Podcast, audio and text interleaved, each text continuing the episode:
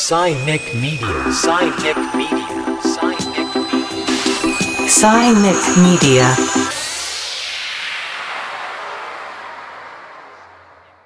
皆さんこんにちは。サイニックメディアがお送りするポッドキャスト。今回は FM 京都で放送中のサイニックレディオから、これまでの総集編の第3回をお届けします。私たち一人一人の持つ力やアクションが未来を作る。環境アクティビスト3名のゲストのお話を振り返りながら、人と社会の持続可能性について考えていきます。それではお聞きください。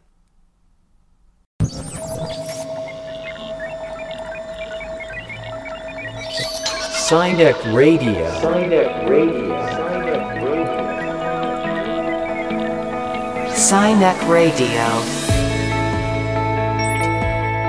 こんにちは。京都芸術大学客員教授谷崎テトラです。こんにちは。ヒューマンルネッサンス研究所の中間真一です。この番組 SINIC RADIO は科学と技術と社会がお互いに関係しながらスパイラルに進化していく未来シナリオを共に考える番組です。昨年の9月にスタートした SINIC RADIO。約1年間12名のゲストの方にご出演いただいてきました。今月はその総集編ということで4週にわたって振り返っていきます。今週は人と社会の持続可能性について持続可能な社会に向けてのアクティビストの方のお話ですはい、えー今の話題になった持続可能性、えーこれ SDGs なんというところでもあのどんどんどんどん世の中で、えー広がってきているし、まあ、企業の経営っていう中でもやっぱ大事なあところになってきてますよね。第一に続くこと持続可能性って大事だと思います。まあ、これ大事にでさらに僕はサイニック理論的に言うと持続するだけじゃなくてやっぱ未来可能性、まあ、そういうところに発展していけるうそういう意味合いで持続可能性を考えていきたいなと思ってます。はいということでサイニックレディオスタートです Cynic Radio. Cynic Radio. Cynic Radio. Cynet Radio. サイニックサーニクレディオ。この番組ではさまざまなジャンルの方にあのゲストでご登場いただきました。今回はそれをサイニック理論に基づいて人と自然技術社会そして未来という横軸でつないでみようという試みをしております。今気候変動や生物多様性の危機がね言われているんですけれども番組では気候アクティビストや社会起業家の方もゲストでお迎えしたんですけれどもあのまずは、えーモデルで気候アクティビストの小野リリアンさんのお話から聞いていきましょう。昨年の COP26 の現地グラスゴーに行かれて帰国直後のリリアンさんにお話を伺いました。なぜエコな暮らしが必要なのかというようなお話です。やっぱなんでこのエコな暮らしが大切かっていうことをちょっと改めてリリアンさんからこのお伝えいただけると嬉しいんですけれど。まあ、そもそも気候変動が危機であるっていうことを知った時に知ると自然とじゃあどうやったら自分の生活から減らせるかなって多分まず考えることになると思うんですね。でじゃあ地球がどれだけの危機かっていう話になるんですが、はいまあ皆さん北極とか南極ってね氷が覆われてるってイメージがあると思うんですけど、うん。すでに実はそのすごく温暖化が進んでしまっていてなんならその北極と南極の方が私たちのこの生活してる区域よりも3倍の速さで温度が上昇しているんですね、うん。科学的に見た時に。でなので北極って結構もう今山火事がすごくなっちゃって止まらないみたいなことがあったりあと最近 IPCC の第6次報告書っていう世界中の科学者たちのレポートを検証して一つの内容に報告にまとめるっていう機関があるんですけどその中でもどんなに楽観的に見たとしてもいろんなシナリオを描くんですけど、科学者たちが。どんなに楽観的に見ても2050年までに一度は北極の氷が全て溶けるっていうふうなことが言われています。でかなりやばいですよね、はい。それって。あとグレートバリアリーフと言われるそのはい。オーストラリアにある海のそのサンゴ礁。うん。日本と同じぐらいの広さのそうですね。大きなサンゴ礁ですよね。そうそう日本と同じ本当日本と同じぐらいの面積のサンゴ礁があるんですけどそこの93%が一度さ発火してしまったりこれはその海温が上昇しすぎてしまったせいで発火してしまうんですね。でそのまま放っておくと全部死んでしまうんですけど、また温度が戻ると一部はこう回復したりするのがサンゴ礁なので93%全てが発火で死んじゃったわけではないんですけど、うんでも発火すると死ぬ可能性が高まるっていう状況になったりしてます。あと、まあ、これは環境省さんが出してる数字で私からするともう本当に究極の楽観的な見方だなって思って見てるんですけど、はい。2100年のその天気予報みたいなのをこう見れるんですがウェブサイトで。日本の最高気温の平均は40度以上みたいなことが当たり前に2100年にはなってますよっていうのが出てたりだとか。あとはそのクライメットクロックっていう気候時計っていうものが最近各国の都市に設置され始めていて日本でも今若者たちが実は渋谷に増やそうみたいなプロジェクトが立ち上がってるんですけど、ああそうなんだ。そううん。あのタイムリミットをカウントダウンしていく、はい。その今のペースでその二酸化炭素を排出し続けちゃうと化石燃料とか畜産業とかを回したまま。そうすると残された時間はまあ約あと7年ぐらいじゃないかって言われてるはい数字があるんですね。それはカーボンバジェットっていうあの炭素予算って呼ばれるものをカウントするとそのぐらいでバケツいっぱいになってもうタイムオーバーみたいな風になるって言われてるんですがそんぐらいこう時間がないっていう風にされています。正直すごいいい未来を描くのが本当に難しくなってきてる現状があるなって思います。あのもう手遅れだなっていう 本当正直思うこともどんどん多くなるぐらいはい。あの気候変動大変な未来がこのままだと待ってる感じなんですけど、とは言ってもうん。私が今一番何が必要だって思ってるかというとはい。うん。やっぱそれだけの危機であるっていうコミュニケーションが日本に十分伝わっていないうん。のでなんかそこがしっかり伝わ知れる場所が何かしらある必要があるなと思っているしあとそれを知った上で立ち上がる人が増えることが何よりも必要だと思ってますね。今のままじゃダメなんだって気がついて今のままじゃないじゃあどんな社会がいいのってなって本気で未来を残そうと立ち上がる人がは い今一番必要だと切実に思っています。はい、はい、COP26 から、えー帰ってきたリリアンさんのコメントだったんですけどいかがでしょうか？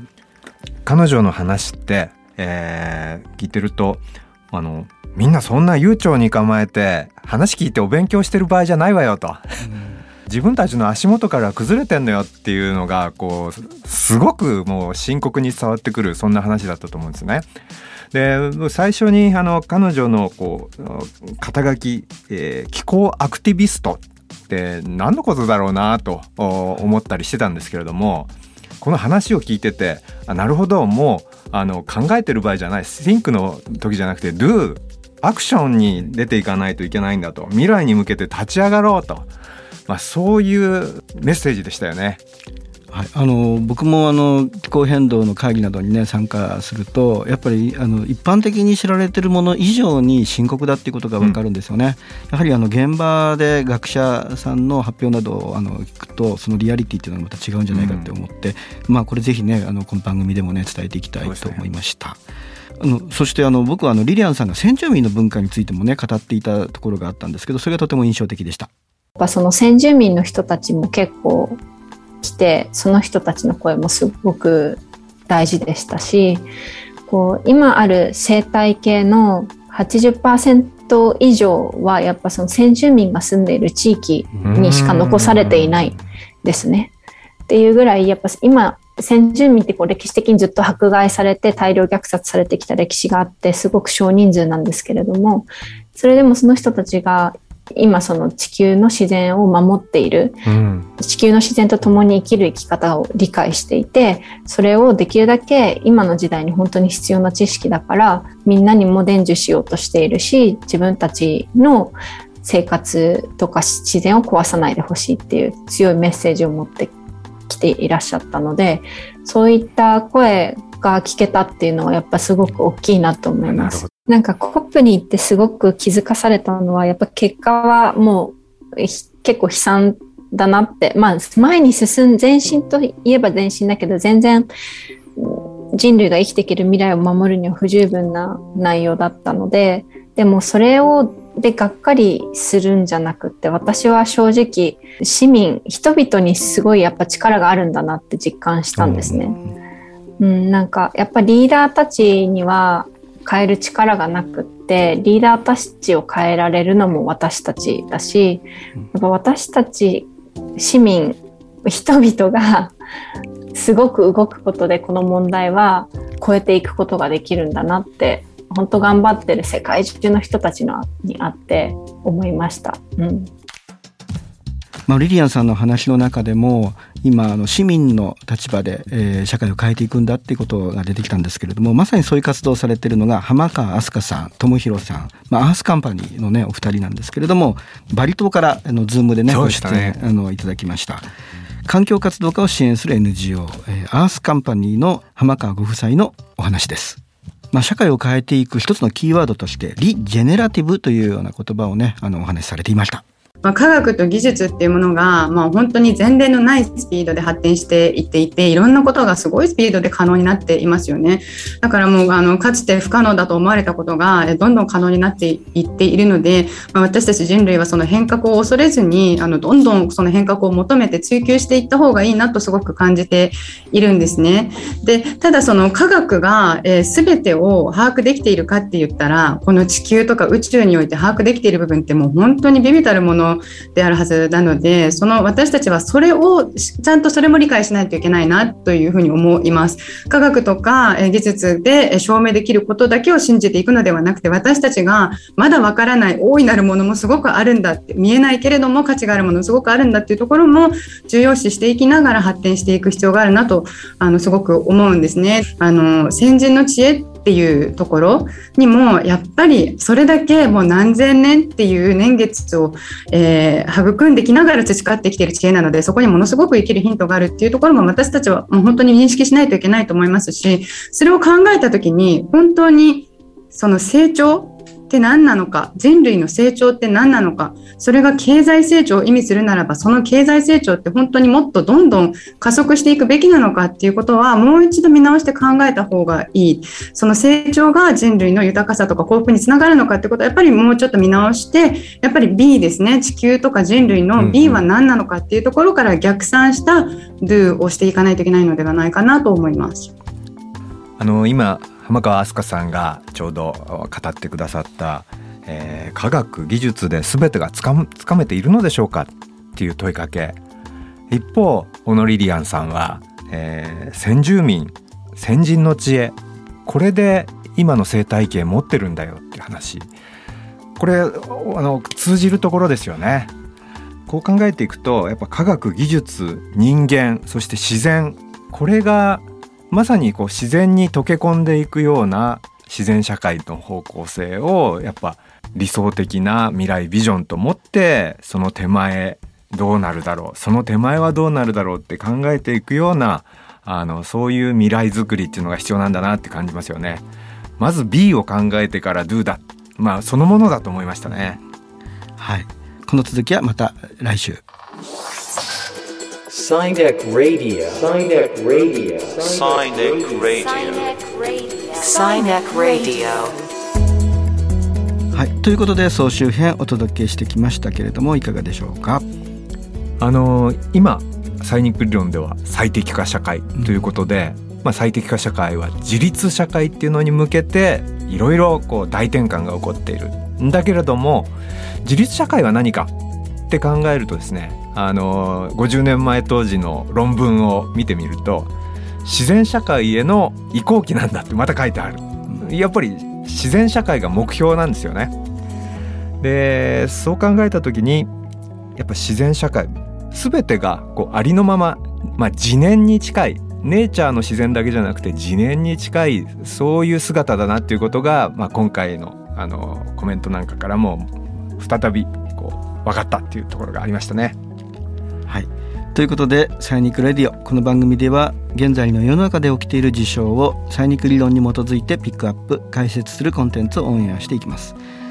コンテンツはラジオ放送のほかポッドキャストでも発信されます。これまでのコンテンツはすべてアーカイブされていますので SINIC RADIO で検索してぜひ全編をお聞きいただけると幸いです。